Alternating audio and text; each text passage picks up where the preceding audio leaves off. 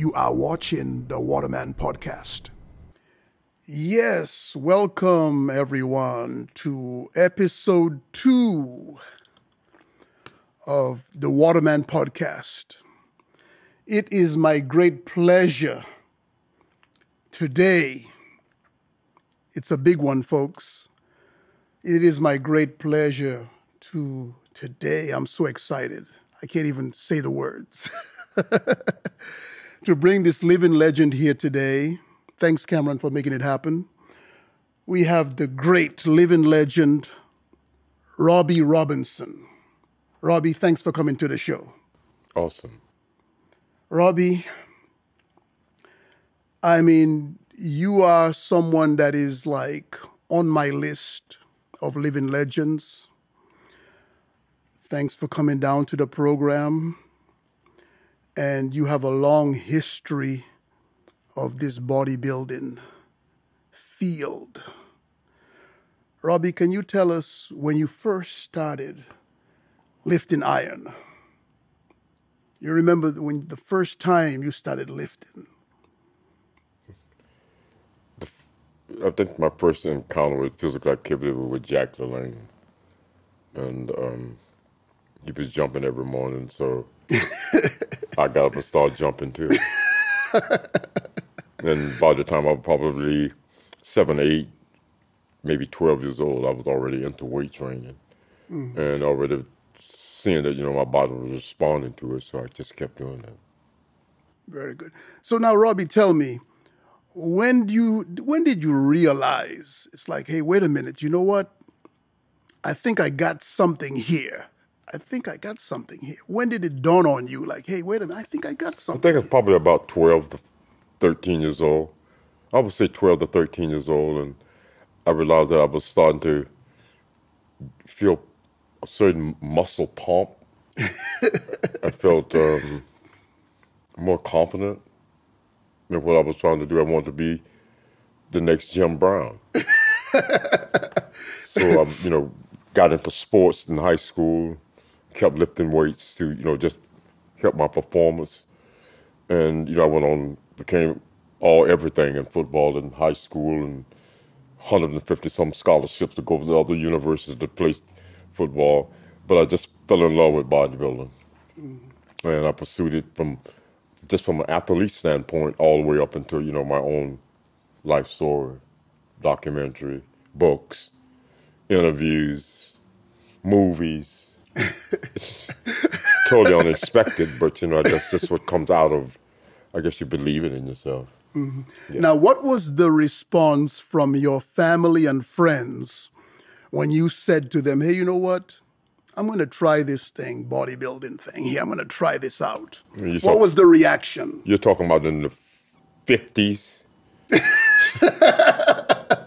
It was totally taboo. I mean, no black man gonna be running around lifting weights and building no muscle.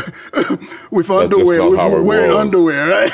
They were not gonna tell you, okay, well, go ahead for that. They added other names to that you probably, I don't want to announce online, live. Yeah, on the Waterman podcast. Waterman, it was just like not where you would want to be. You wouldn't want to be in there talking about you're gonna be on no muscle. They look at you like you're crazy. So now, can you remember, Robbie, when people now started to take you seriously in the game?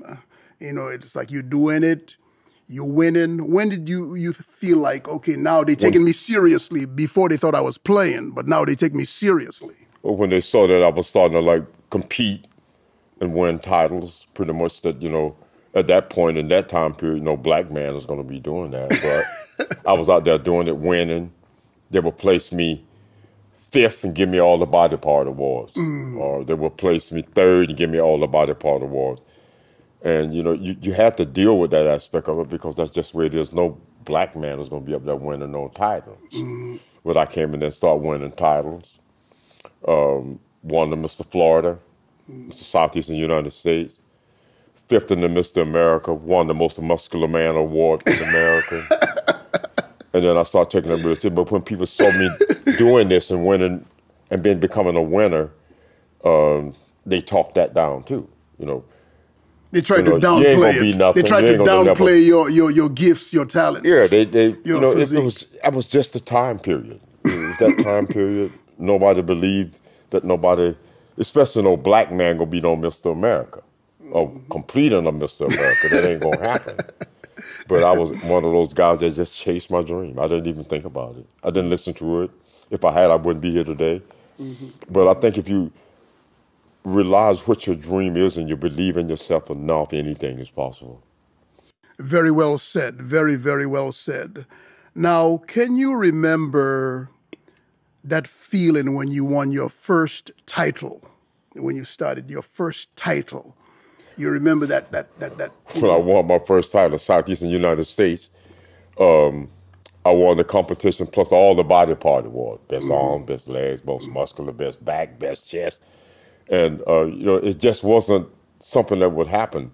And the promoter of the event got attacked by the people that were in the audience. And of course, I hate to use this word, but the word was, how do you let that nigga win all them titles? How you let him win all them trophies? And the guy, one thing I can remember saying, I mean, him being a white promoter, he said, that nigga was just that good. I loved it. I thought that was heavy. I mean, you asked me to come here to do this interview. I'm telling you point blank, that's how it was. We're keeping it real here, folks. Hey, I'm keeping it real. Seriously. I mean, it was not going to happen. And, after I won all the awards and was leaving the show, they were all still coming out of there. Still using that N word, cursing me out, cursing all my friends out. And I just told them, shut up and just walk on out the door. Let's make it to the car. We got to be out of town before sundown. Well, that was a true fact. I mean, in those days, people don't realize what I saw was you were coming into these areas and there were signs on the trees overlooking the alligator pond. And on those signs, it said point blank, nigga, don't let me get you caught here after sundown. I mean, people don't realize that kind of thing can create bad feelings in people. But I just told my friend, chill out. Let's get out of town before sundown. I mean, that's, it's reality. You can't, it's inescapable. There's no sense in getting mad about it. I mean, that's just how it is. You have to either be strong enough to deal with it or get out of it. I was strong enough to deal with it. I love it to this day. And I would do it until I probably more than likely would be doing a curl and kind of say, okay, quit. And go to sleep. Yeah. So now, Robbie, what was it like, if you can recall that first day when you made up your mind and said, you know what? I'm going to go to California. It was after I won the Mr. Florida, because I am from Tallahassee, Florida. I was from Florida. I'm a Florida boy, from the swamps. My whole life I was spent it with poor white people, Indians, and poor blacks. That's how I grew up. I never heard the word nigger. It didn't come out in that kind of craziness. Everybody was poor. Everybody lived with each other. Everybody helped each other. That's how I grew up. Black, white, and Indians. Nobody complained. I mean, if I wanted some alligator tail, well, I know to go to the Indian. Okay? If I wanted rabbits and squirrels and deers and, wild game, she basically went to the poor white people, because they knew how to do all of that. And the Indians, well, you're definitely talking fishing. You're definitely talking deer meat. So that's how I grew up eating, off the land, not going to a grocery market. Everything was grown in the garden. So now, Robbie, when you finally decided you're going to go to California, can you remember that first day that you are actually walking inside of the legendary, I've got much love for that gym, Gold's Gym Venice, that legendary Gold's Gym Venice? You remember that feeling? Thrilled. I was thrilled about the fact to be able to go in there and train with Arnold Schwarzenegger, Danny Gaber, Ed Coyne, Franco Colombo, Kenny Waller, Bob Birdsong. I was in the mix. And I just felt that, being in that mix would help me become better, which it did. And working with those guys, improve my ability to become better. Also, being in that atmosphere changes your whole mindset. So I was lucky to be able to be in that, you know, in that atmosphere. Now, some people may know this, some maybe they don't know. But there is a logo of Joe Weider, and it's actually your physique that is attached to Joe Weider's head. Can you talk about that? Or it's a legendary... You know, I posed for the Weider bust. The Weider bust was supposed to... My physique and my body was supposed to be the monument for all Weider publication, Weider factors, and companies all over the world. And when I posed for the bust, my head was on the bust. It was my body. Mm-hmm. During the unveiling of the bust for the company executives from all over the world, mm-hmm. Joe Weider's head was on my body. I was shocked, stunned. I was just about to say, what was your reaction? Speechless, really. I couldn't even. I couldn't even speak. But that's, you know, that was, you know, in that time period, who I was, you know, nobody's going to support you. If you go and take something like that to court, the court is not going to support you, and they didn't support that. I mean, he was a rich man worth, what, $400 million? They're not going to let no poor black guy come in there and, you know, sue him. Mm-hmm. But I went through the lawsuit, mm-hmm. and they wouldn't allow it. They just kind of just brushed it off. Mm-hmm. That's when I realized that the overall judicial system is biased. You know, a lot of the athletes out there that are talking and being like, I would even bring up Ye. I mean, you get up in there, you know, those people make your paycheck. Kyrie Irving, all those guys talking like that. You can talk like that, but you're forgetting one thing. Somebody else make your paycheck. I mean, it's okay to speak out, but speak out in a way that don't hurt yourself. You know, losing $1.2 million like overnight, that's just crazy. Mm-hmm. And for somebody to be suspended from the game because they speak out in a sense. Yeah, speak out, but, you know, have a curve on it. Say what you're going to say, but you don't have to go into a level where it's going to hurt your own. It's how you say it, the delivery, the delivery. Yeah, I mean. Yeah, I agree with that. Make that statements, but then at the same time realize that if you make those statements, it's going to hurt you. Yeah. It don't make sense to me. I wouldn't. Mm-hmm. Yeah. And also, can you tell us about what was it like that first day when you were filming Pumping Iron with Arnold? Well, that's a whole nother story. You know, filming the movie Pumping Iron was like, you know, the best species in the world is in this movie, or this documentary. And, you know, we were all in great shape. But the thing of it was that what they tried to do with me was say, don't flex. On pose. I was flexing pose anyway. That's funny. But see, you have to kind of revel in your own way, but you don't always have to be verbal. So you can do it physically. Yeah. At that point, I could do it physically, and they didn't like it, but it made the movie look good. You understand what I'm saying? So my whole thing on that, take on that was that the movie was made around to build Arnold Schwarzenegger's career, not Robbie Robinson's career, who was I. I was just a rookie. Mm-hmm. But the thing of it is I had such a great physique, they couldn't be denied.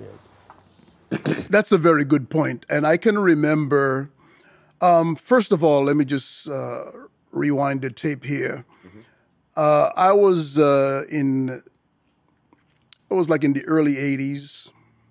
I heard about Gold's Gym when I was a kid in school, because one of my classmates wanted to grow up to be a bodybuilder. Mm-hmm. And I heard him talk about this famous gym in California called Gold's Gym Venice. So I actually heard of Gold's Gym Venice before I heard of Arnold Schwarzenegger or any other bodybuilder. So it was later on, one day, halfway through the Pumping Iron documentary, I'm there as a kid watching TV, and I caught the tail end towards Pumping Iron.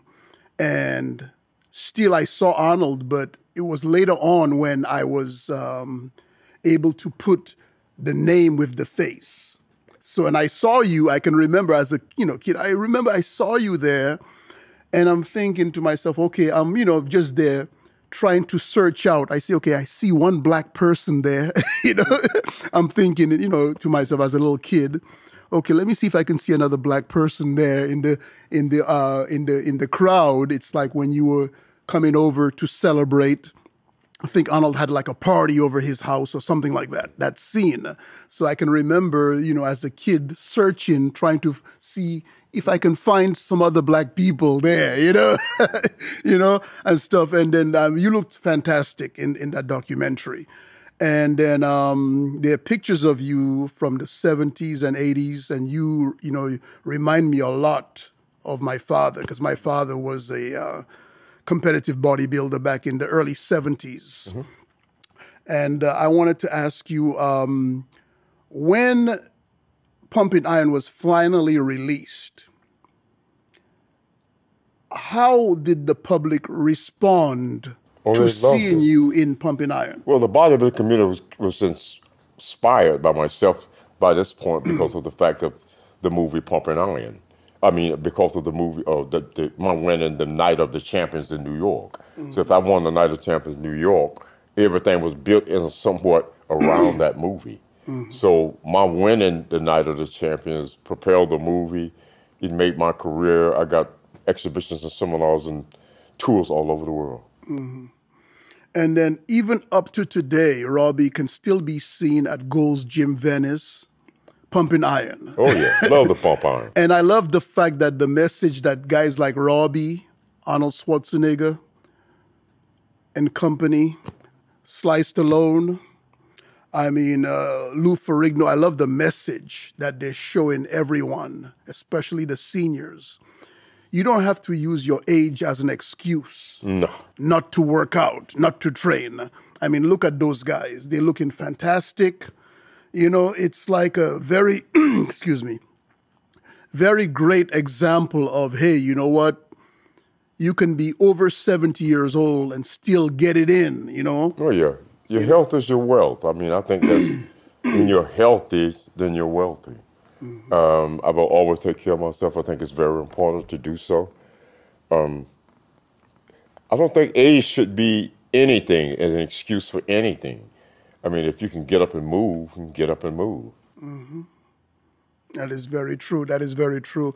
And you know, the thing about it, Robbie, is that you have a hidden treasure that I discovered the first time I saw you at Gold's Gym Venice, that voice of yours. You have that golden voice. I mean, Hollywood, if you are listening...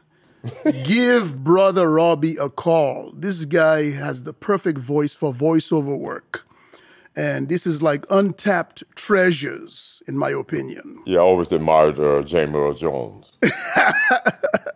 He's my admirer. I admire him because of the use of his voice, and his voice that has, you know, made the background for a lot of movies, you know, even some that I haven't seen. So I think it's an honor for someone to have a good voice. Yeah, very true. Before we leave, I just want to show the public this very, very nice T-shirt here that I got, Jerry West.